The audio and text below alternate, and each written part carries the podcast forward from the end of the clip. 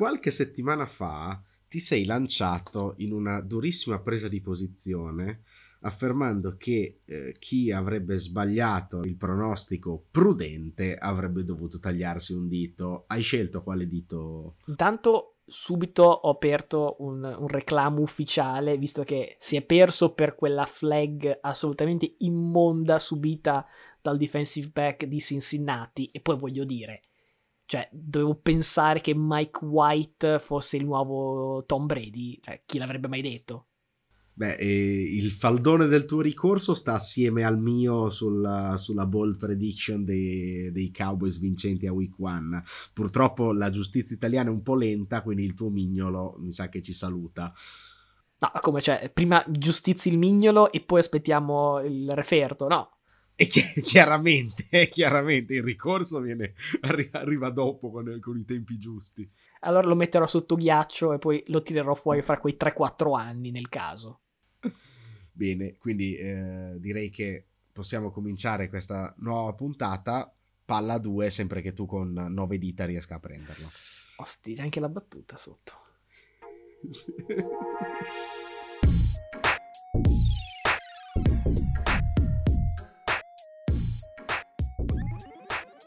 Eccoci quindi pronti per questa nuova puntata di Palla 2. Io sono sempre Luca Bolognesi. E io sono Matteo Venieri. In questa puntata numero 83 del nostro podcast, numero che non poteva che essere dedicato a uno dei grandi ricevitori nani bianchi nell'arsenale di Tom Brady, perché ovviamente dopo aver dedicato tutti i podcast 60 e giù di lì ai linemen, perché non parlare anche dei wide receiver, non abbiamo citato Danny Amendola nell'80, però citiamo Wes Welker nell'83. Beh, io ti propongo un altro, un altro eh, manipolo di nomi alternativi. L'83 è stato effettivamente indossato in NBA in una stagione sola, 2012, da Craig Smith con i Portland Trail Blazers, nulla di che.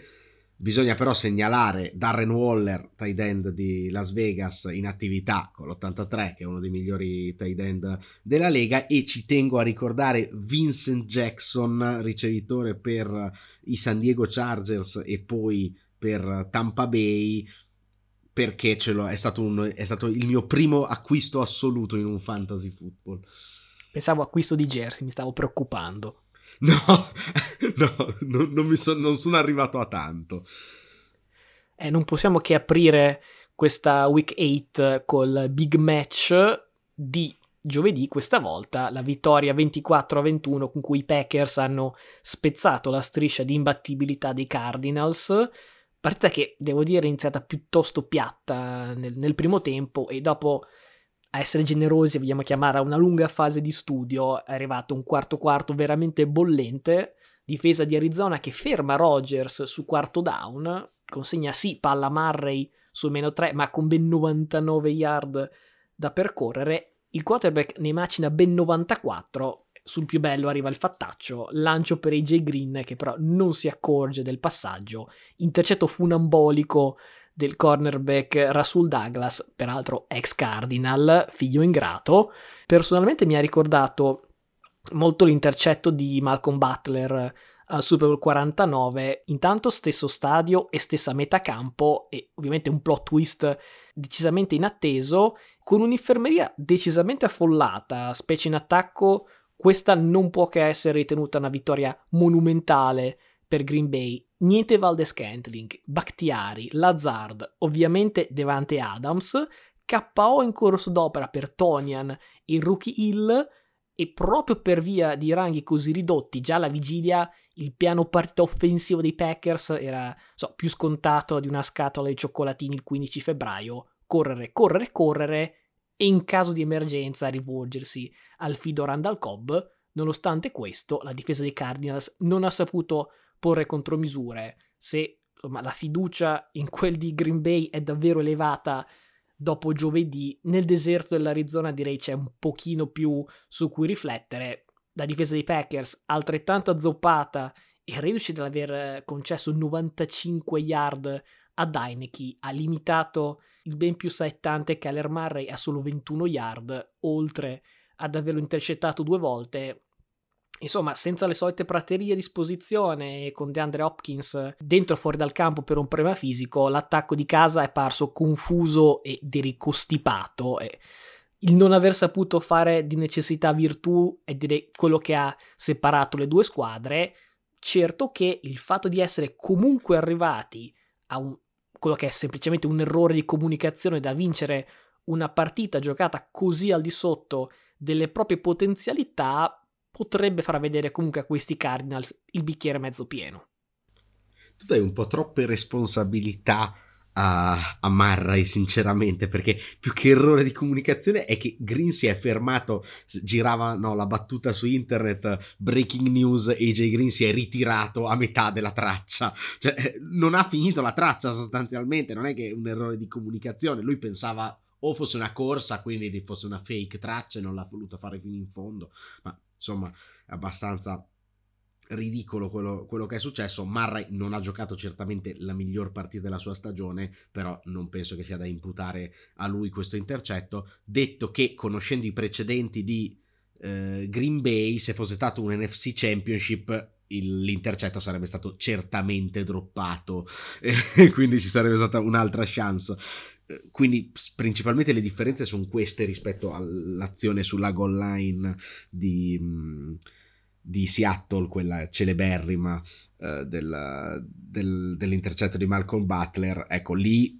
diciamo più meriti di Malcolm Butler che colpe del ricevitore. Qui moltissime più colpe del ricevitore rispetto ai meriti del cornerback. Il risultato però non cambia e Green Bay sostanzialmente dopo non essere scesa in campo a Week 1 sta facendo degli scalpi eccellenti settimana prossima test con Kansas City ma squadra che con Rodgers che gioca con sostanzialmente nessuno insomma sta facendo la sua porca figura No, adesso per chiudere, in realtà non ho assolutamente accusato Murray. Quello che è emerso nel post partita è che lui ha chiamato un check chiamando la fade avendo visto l'uno contro uno. AJ Green proprio non ha visto il segnale e quindi sapeva che la prima chiamata era un passaggio alla sinistra del campo e quindi lui ha fatto finta, ma non pensava, eh, non pensava che arrivasse la palla e invece... Eh, diciamo, diciamo che se sono Arizona su quella fade lì preferirei avere di Andre Hopkins nella giocata in cui mi gioco la partita. Forse un'assenza che ha pesato paradossalmente di più di tutte quelle di Green Bay. E che un pochino appunto torna a rimpolpare quello che dicevo io. Green Bay ha trovato il modo di sopperire a queste assenze eh, prima, principale di, di Arizona era manca Hopkins e più o meno si è spenta la luce. Comunque andiamo avanti perché Arizona, quindi prima sconfitta 7-1, Green Bay vittoriosa 7-1, Tampa Bay 7 a no, perché i campioni in carica cadono a sorpresa a New Orleans per 36 a 27. Per quanto sarebbe decisamente poetico commentare questa vittoria dei Saints come il Winston Revenge Game, diciamo, eroe o almeno coeroe della partita in realtà è Trevor Simian, ex Meteora Broncos, sparito dai radar, devo dire, eh, da qualche anno. Leggevo all'attivo una partita negli ultimi quattro anni. Non, non esattamente il personaggio che ti aspetti possa andare a battere Tompa, e invece eh, invece l'infortunio di Winston, unito all'assenza di Taysom Hill, se vi chiedete dove era Taysom Hill, è ancora infortunato, e allora ha portato Coach Payton a liberare il Kraken Simian e nella domenica degli exploit di quarterback decisamente improbabili, tipo Mike White o Cooper Rush, eh, Simian giustamente aggiunge il suo nome alla lista. Dal lato Tampa Bay si è trattato forse della peggior partita della stagione, perché se la ripassata subita dai Rams poteva almeno essere spiegata dal valore dell'avversario, questi Saints non me ne vogliono i fan, ma non sono a livello di una squadra da Super Bowl, specialmente dopo il ritiro di Drew Brees. E proprio per questo è sembrato che i Bucks stessero affrontando la partita contro una squadra di college, sono apparsi svogliati, sporchi, imprecisi e questo penso lo sia visto sia a occhio nudo che poi controllando le statistiche. 11 flag per 99 yard che hanno anche regalato ai Saints 6 primi down e tutta una serie di taunting, late hit, offside che letteralmente è il pacchetto completo di chi non è lì con la testa, non è neanche questione fisica, è proprio non essere concentrati, aggiungi ovviamente tre palle perse e un po' come avevo detto per i Cardinals, nonostante tutto la squadra era comunque prima riuscita a compiere il sorpasso e poi aveva la palla in mano nel finale, vabbè, classico drive della vittoria di Brady, anche qui, ah, ups, no, pick six e grande festa nello spogliatoio dei Saints, dove si intravede nel fumo un Jameis che balla in stampelle come un assatanato. Allora, vabbè, è lui l'eroe della partita. Tra, tra, l'altro è una sorta di maledizione perché pare che eh, Antoine Winfield abbia un po' sfottuto Jameis dopo, dopo l'infortunio e giustamente è stato punito perdendo la partita. Tra l'altro intercetto su Simian eh, cancellato da una delle flag che hai, hai, citato e proprio sull'intercetto lui esulta insomma insultando l'infortunato e poi gli torna in una scarpa come spesso succede in questi casi. Tra tutte le imperfezioni di Tampa Bay, mettici per una volta anche Brady, che insomma sia sul drive della vittoria, l'Inter, il pick six, insomma una lettura non proprio spettacolare secondo me di un, della difesa, non da Brady diciamo, in generale po' sottotono anche la prestazione di Brady, mettici Gronkowski che rientra dall'infortunio ma dura solo un quarto e mezzo, e il pacchetto è, per la frittata è, è, è pronto. Per quanto riguarda i Saints, secondo me tu li sottovaluti un pelo, nel senso che non sono una squadra da Super Bowl, però sono una discreta squadra e penso che i risultati di Sean Payton, che è 5-2, eh, dove ha perso una partita in cui mancava sostanzialmente tutto lo staff per Covid, e, ehm, ha, ha, strabattuto Green Bay a, a Week 1, ha battuto Tampa Bay ora e sta 5-2, dicevamo, giocando con Winston e Simian insomma, dice anche molto su quanto in realtà Drew Brees fosse sostanzialmente finito l'anno scorso, cioè non dava nulla in più rispetto a quello che ti può dare un QB normale eh, o anche insomma il GOAT Winston è il GOAT, però insomma Simian sicuramente non è il GOAT. Eh, sinceramente Brees non dava più nulla di quello che dava in più. Questi Saints con Drew Brees di 5-6 anni fa sicuramente sarebbero stati abbondantemente favoriti per il Super Bowl. Beh, attenzione, io inizio anno davo i Saints ai playoff, quindi in realtà non è che sia totalmente stupito da questa partita. Dico, mi aspettavo una buona stagione, sicuramente non mi aspettavo che andassero a sconfiggere i Bucks, per quanto l'anno scorso l'hanno fatto due volte, quindi magari, insomma, dice bene, magari dice bene ai Bucks che l'anno scorso 0-2 contro, contro i Saints, poi vittoria ai playoff e ovviamente Super Bowl. Terza partita, eh, materia di analisi, è la vittoria per 27 a 24 dei Patriots contro i Chargers. In realtà la vittoria poteva avere un margine anche più comodo, più largo, se non fosse stato per disattenzioni in attacco dei, dei Patriots però che sono state più che redente da un'altra ottima prova difensiva. L'anno scorso Herbert era stato preda della chokehold della difesa di Belicic e anche stavolta insomma Belicic si è dimostrato un avversario insuperabile per il giovane quarterback confermando il fatto che il coach travestito da maestro Sith ad Halloween ma anche per tutto il resto dell'anno continua veramente ad avere la meglio sui QB giovani. Eh, di buono c'è che almeno da stavolta Herbert non ha perso 45 a 0 però sulla coscienza il pick 6 che ha spezzato la partita quello non glielo toglie nessuno. Se però qualcuno ha capito chi sono questi Patriots, ci citofoni per piacere perché io non riesco a, a interpretarli. Record di 4-4 che onestamente poteva anche essere 7-1 o 6-2 se conti i brutti finali contro Miami e Tampa Bay. D'altro canto, se guardi la colonna delle vittorie, vedi due vittorie sui Jets, una sui Texans, peraltro sudata ben troppo. Insomma, probabilmente a fine anno è quella squadra che finisce appena sopra o appena sotto il 50% di vittorie. Però attenzione, i prossimi avversari sono Carolina, Cleveland e Atlanta, insomma abbastanza abbordabili per tenere la scia di Buffalo. Eh, sicuramente Belicic si conferma eh, maestro e Herbert nelle ultime due partite ha fatto un po' un passo indietro, non, non mi azzarderei nella overreaction di dire che ormai le difese hanno cominciato a leggerlo, però sicuramente il fatto di avere non troppissime armi, per usare un eufemismo, visto che comunque gioco di corse va a tratti, Eckler è spesso più pericoloso come ricevitore che come corridore, spesso si trovano a dover inseguire, non, è, non sono situazioni facili, soprattutto per un QB giovane.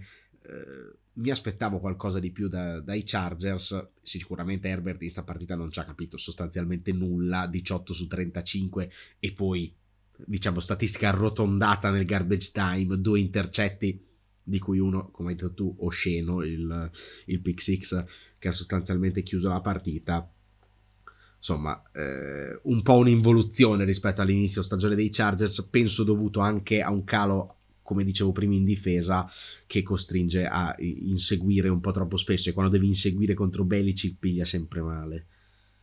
Prima di passarti la palla sulle per della settimana, urge fare un commento anche sul Sunday night. C'era questo alone di mistero sulla disponibilità di Dak Prescott, che nonostante quei 40 minuti di riscaldamento, si vede che si è scaldato troppo, perché alla fine i galloni da titolare sono passati a Cooper Rush. Chi Bella domanda. Quarterback undrafted nel 2017 da Central Michigan alla primissima da titolare in carriera un passaggio completato. Beh, sospiro di sollievo per Minnesota? Beh, mica tanto perché insomma la storia recente dice che i backup hanno sempre di che gioire sulle ceneri dei Vikings. In anni recenti ricordo riserve come Matt Moore e Chase Daniel sgambettare Minnesota.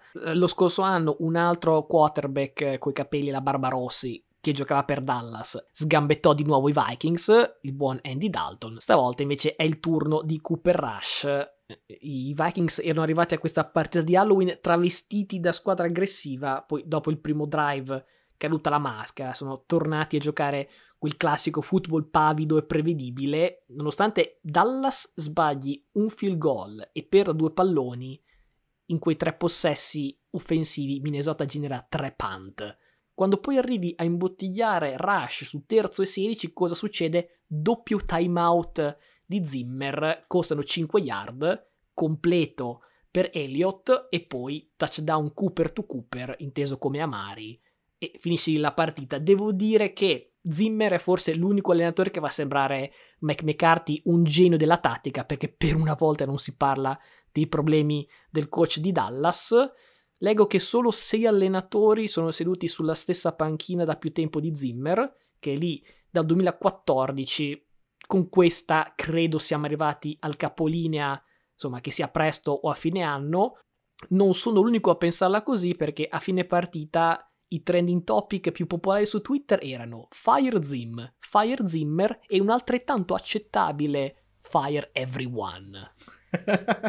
eh, se posso mi unisco a questa ultima petizione perché se perdi contro Cooper Rush sicuramente le responsabilità sono ovunque, si parte dal coach Cousins che torna prime time Cousins, insomma ne combina non di grosse evidenti, però proprio un andamento della partita dove mai riesce a fare la scelta giusta, manca dei target, nel senso proprio sceglie il target sbagliato con il ricevitore aperto per chiudere il primo down. Insomma, la difesa di Dallas aveva creato molti turnover nelle scorse partite, ma si era dimostrata abbastanza porosa invece, invece, nella partita di, di, ieri sera sostanzialmente fa il contrario, cioè eh, blocca sempre Minnesota senza creare turnover, ma costringe a una marea di punt l'attacco dei Vikings. Sicuramente come quello di Green Bay è un altro statement game per Dallas che overall come squadra si dimostra eh, decisamente una contender, però diciamo con complicità degli avversari.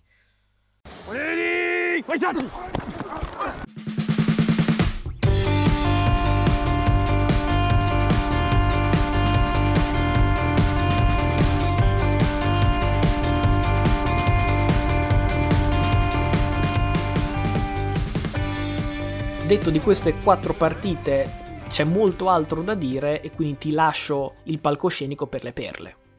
È perle che sono ricche perché la giornata è ricchissima di sorprese, ne abbiamo già citate direi almeno tre, ma la più grossa forse in realtà arriva a New York dove si presentano a giocare dei Bengals caldissimi primi nei FC contro i Jets che schierano Mike White, chi due intercetti sostanzialmente in avvio nonostante il touchdown nel primo drive. Per Mike White, dici benissimo, ok, la vincono i Bengals 31 a 17 il vantaggio, ma poi 17 punti consecutivi e vittoria 34 a 31 dei Jets. E chi l'avrebbe mai detto, Mike White chiude 37 su 45 per 405 yards e 3 touchdown è il secondo QB della storia a realizzare più di 400 passing yard all'esordio, l'altro era stato Cam Newton per, per, la cronaca, ed è il primo della storia a farlo con anche tre touchdown, quindi insomma tutto apparecchiato per la Cinderella Story di Mike White, altro upset importante anche per Pittsburgh che vince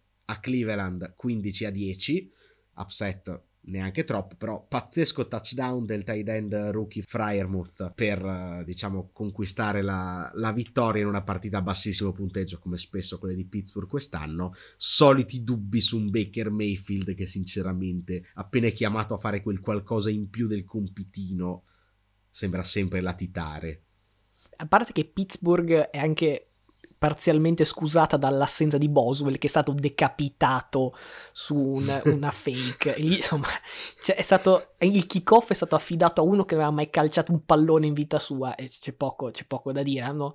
Pittsburgh, Pittsburgh, ha fatto un tentativo da due tipo dalle 20 yard, insomma, partite da altri tempi. Però tu hai citato prima Baker e noi l'abbiamo un pochino messo in croce qualche settimana fa, direi che le, le opinioni comunque sono immutate. Invece un commentino lo vorrei riservare su Odell Beckham Jr. Una ricezione per 6 yard in tutta la partita. In stagione siamo fermi a 232 yard, totalmente a secco di touchdown. Forse ti ricorderai che ai tempi dei Giants, insomma, la sua sola presenza aveva prolungato la carriera di Eli Manning di diversi anni. Solo nell'anno da rookie sono andato a controllare, comandò 130 target, 1300 yard in 12 partite. Ecco, se sommi gli ultimi due anni a Cleveland, trovi 77 target e 551 yard in 13 partite giocate. Praticamente con una partita in più ha racimolato la metà di target e yard. È un declino decisamente triste e direi che Baker come responsabilità se la gioca al di là dei guai fisici di Beckham. È un peccato, spero che magari una trade possa dargli la possibilità di risollevare la carriera altrove. Sì, tanto anche Landry non è stato perfetto, ha droppato qualcosa ieri, quindi la situazione a Cleveland sta andando sempre più a sud. Serata così così in generale comunque per tutti i quarterback, o almeno la gran parte, perché detto di Baker, detto di Brady che non è stato eccellente, di Herbert che è andato male, ecco, peggiore di tutti, Carson Wentz, che si presentava con un solo intercetto in stagione, detto che settimana scorsa aveva tentato di aggiungere intercetti alle sue statistiche, peccato che la porcata lanciata nelle mani di Al-Shair di San Francisco fosse stata segnata fumble, io sinceramente ancora non capisco perché. Ecco, questa settimana ci riesce a raddoppiare le sue statistiche perché di intercetti ne piazza due, di cui uno orripilante dalla sua end zone per evitare la safety nelle mani del, del cornerback per subire invece che due sette punti, grande colpo di genio. Peraltro di sinistro. di sinistro, tra l'altro, esatto. E L'altro, non altrettanto sceno, ma comunque brutto, ma soprattutto pessimo per il momento, perché vale per perdere l'overtime. Alla fine Indianapolis perde contro Tennessee 34 a 31 nel supplementare. Tennessee però perde per infortunio Derrick Henry e questo è un brutto colpo per la stagione.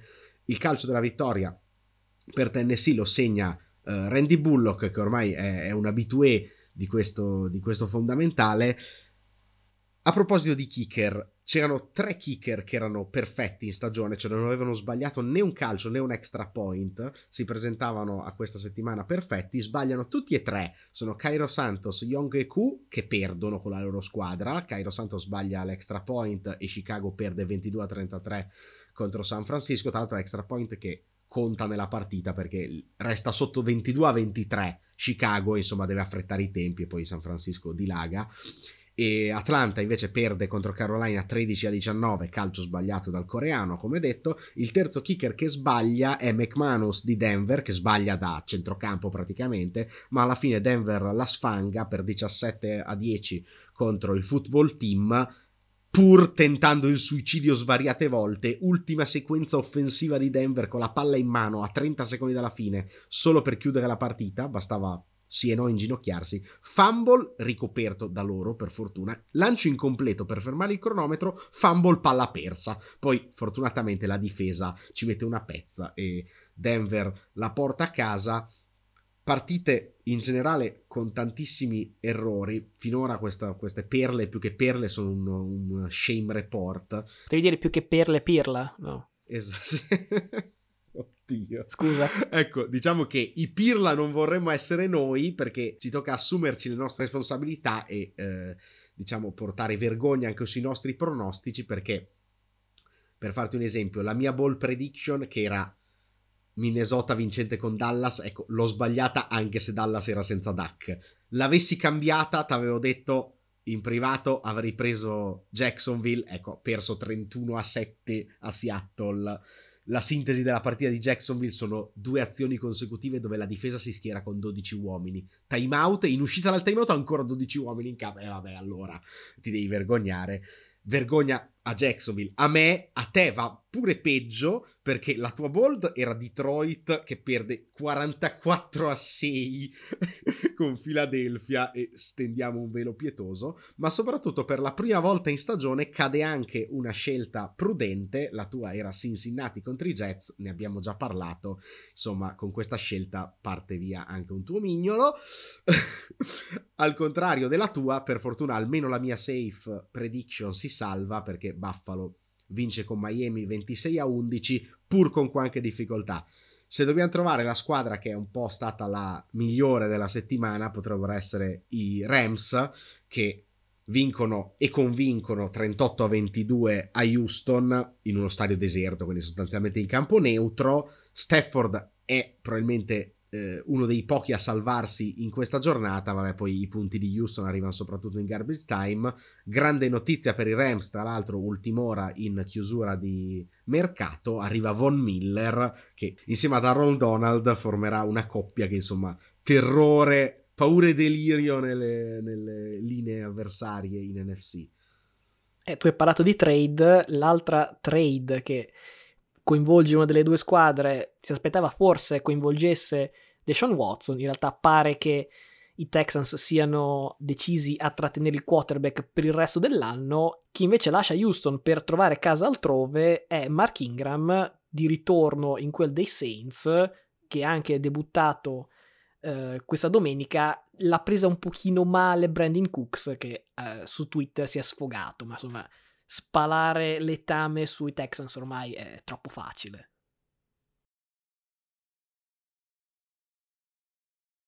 Personal foul, unnecessary roughness, number 92 of the defense for throwing a punch. Number 92 is ejected.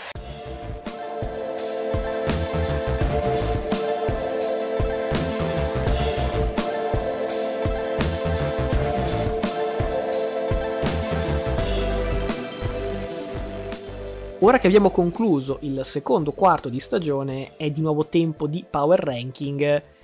Ci sono ovviamente movimenti in tutte le zone della classifica, soprattutto in alto perché prima classifica c'era Tampa Bay, seconda c'era Arizona, nuova leader del gruppone, sicuramente Green Bay che dopo lo scivolone in week one, come hai detto te, sette vittorie di fila e questo grandissimo statement ad Arizona, Dallas sostanzialmente ha lo stesso percorso, perso in week 1 e poi percorso netto, l'abbiamo messa un gradino dietro più che altro perché direi lo stato di Dak Prescott un pochino preoccupa, non si sa esattamente in che, in che stato sia, mentre di Rogers c'è, c'è poco da discutere. Terzo posto per i Rams, che mi sembra continuino il loro percorso, Arizona la ritroviamo al quarto posto, chiude la top 5 Buffalo. Qui c'è stato un pochino di, eh, di dibattimento fuori onda perché io spingevo un attimino su Tampa Bay. Ci sta che almeno una rappresentante dell'AFC faccia capolino nelle prime 5. Credo che Tampa Bay in generale sia una squadra migliore, però insomma questa sconfitta sicuramente rende difficile la mia difesa contro Buffalo. Sì, sinceramente lancio di moneta anche tra Rams e, e Arizona. Diciamo che anche la trade o comunque la salute dimostrata dai Rams che hanno perso lo scontro diretto con Arizona, ma nelle altre partite hanno impressionato sinceramente di più. Ci hanno portato a metterla in terza posizione. Difficile la collocazione di Cincinnati che stava facendo molto bene, poi ha perso coi Jets quindi un po' eh, lascia perplessi. Poi potrete vedere esattamente dove finirà su, sulla nostra pagina Instagram. Grande risalita per Tennessee, anche se temo si prospetti una nuova discesa senza, senza Henry. Piove sul bagnato a Cleveland che era già scesa da top 5 a numero 8 e adesso crolla, penso di almeno 10 posizioni nuovamente, finisce nella metà destra della classifica, si direbbe, nel, nel calcio. Ti assumerai le tue responsabilità sulla posizione di Minnesota, che per me doveva stare ancora più in basso di dove verrà, di dove verrà messa.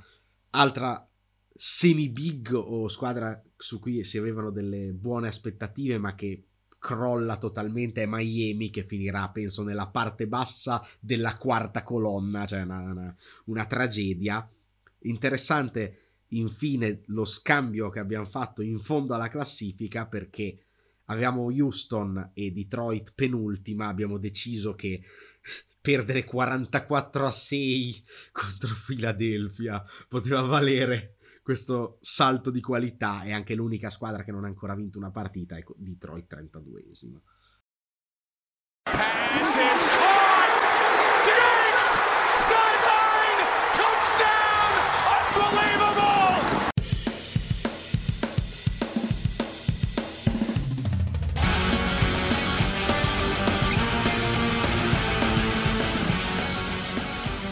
Siamo finalmente arrivati alla parte dei pronostici e partiamo col pronostico prudente dopo la debacle di Cincinnati decisamente obbligatorio per quanto mi riguarda trovare una squadra che non mi deluda e possa portare a casa questa vittoria insomma, fermo restando la nostra volontà di ruotare le squadre per non prendere insomma sempre le stesse, stavolta mi metto nelle mani di Buffalo che va a Jacksonville. Non dico più niente, però sapete voi Buffalo Bills cosa fare e mi aspetto che lo facciate. Pronostico pazzo, Insomma, scelte di pronostici mattacchioni si sprecano, visto che in week 9 ci saranno veramente molte sfide sbilanciate. Molti incontri mi tentano, ma scelgo alla fine i Falcons. Viaggiano a New Orleans. Vedo che Atlanta ha aperto con più 5,5. Insomma, noi non giochiamo gli spread, ma quella mi sembra di base una partita più vicina di così. I Falcons sì sono ultimi in NFC South, sì hanno perso Ridley, però possono comunque rientrare eh, insomma, in, in zona playoff, sicuramente battere una diretta concorrente come i Saints farebbe comodo, specie dopo la sconfitta contro Carolina. Ecco, tu di scelta sicura ti sei preso Buffalo, probabilmente non sei a conoscenza della Manning eh, Course perché eh, si è aperta questa nuova striscia negativa degli ospiti della coppia di Mannings nella coverage del Monday Night Football perché sia Russell Wilson che Travis Kelsey ospiti a week 1 hanno perso a week 2 Rob Gronkowski ospite a week 2 ha perso a week 3 Matthew Stafford ospite a week 3 ha perso a week 4 Tom Brady ospite a week 7 ha perso come sappiamo a week 8 e ha perso pure male. Ecco stasera nel Monday Night l'ospite è Josh Allen, occhio. Detto ciò, vado con le, con le, mie scelte perché la mia prudente non ce ne sono troppe eh, di così prudenti secondo me perché può succedere un po' di tutto ovunque.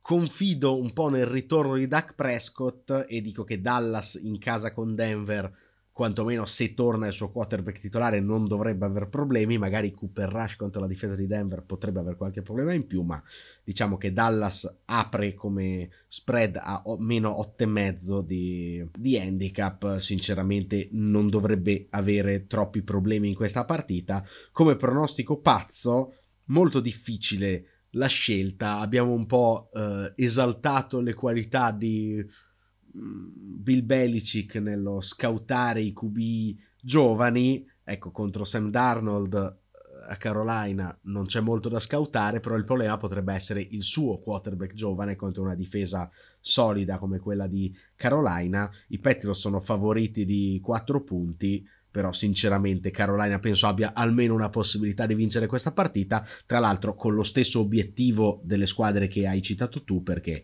Atlanta, Saints e Carolina sono un po' quel gruppo di squadre che magari si giocano uno spot playoff in NFC. Ecco, detto dei miei pronostici che sicuramente non si avverranno come succede ormai abbastanza spesso, eh, sparo anche un paio di cifre così che sono da considerarsi un po' bold prediction. Parto da, da, un giocatore, da Matthew Stafford, che abbiamo detto essere stato forse il miglior QB di questa settimana, ma che in generale sta facendo benissimo da inizio anno. Ha 22 touchdown lanciati nelle prime 8 settimane, miglior dato dell'NFL sono 2,75 a partita per la precisione. Ecco, nella partita contro Tennessee, che ha sì una difesa in crescita, ma sicuramente non granitica, po- penso possa segnarne 3 o più nuovamente in una partita che probabilmente sarà a punteggio abbastanza alto, anche se senza Harry l'interesse per uh, il match che sarà tra l'altro il Sunday night un pelo cala.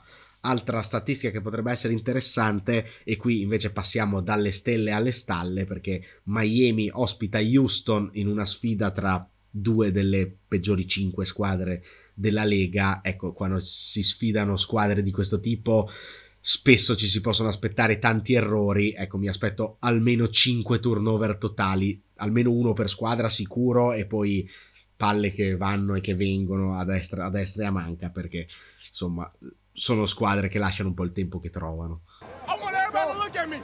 I'm a pass it to corner after I say one thing. That's a W. One.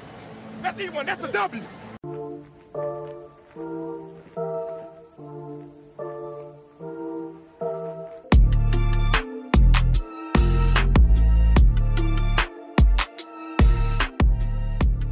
Chiudiamo questa puntata con le partite da non perdere. Va detto però che settimana prossima ce ne saranno molte da perdere. Una su tutti, quella che ha appena citato, Miami-Houston. Non faccio un pronostico, ma direi che è comunque buona candidata a quel pareggio che in stagione sta ancora sfuggendo. E perché no? Eh, Kansas City Green Bay era la partita che tutti noi ci eravamo cerchiati a inizio anno. Ovviamente le attese sono state un pochino disilluse da Kansas City, resta comunque obbligatorio sintonizzarsi alle 22.30 italiane col bonus che insomma magari ci si può andare a letto presto se la partita finisce in mattanza prima del dovuto. Sunday night hai citato i Rams, sicuramente una partita contro i Titans che esalterà gli attacchi, specialmente quello di LA. Monday night invece Steelers Bears direi che ha ottime chance di esaltare le difese per non dire che sono due attacchi cosa devo dire, un po' deludenti, scherzucci. Listen, we talking about practice. Not a game, not a game, not a game. We talking about practice.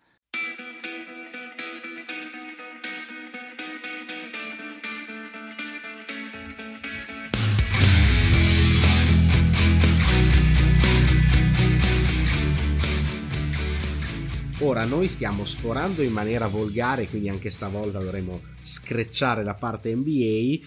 La stagione comincia a prendere, diciamo, forma. Prenderà anche forma le, le, porcherie dei Lakers che sono riusciti a perdere con Oklahoma City. Perdere con Oklahoma City, sottolineo.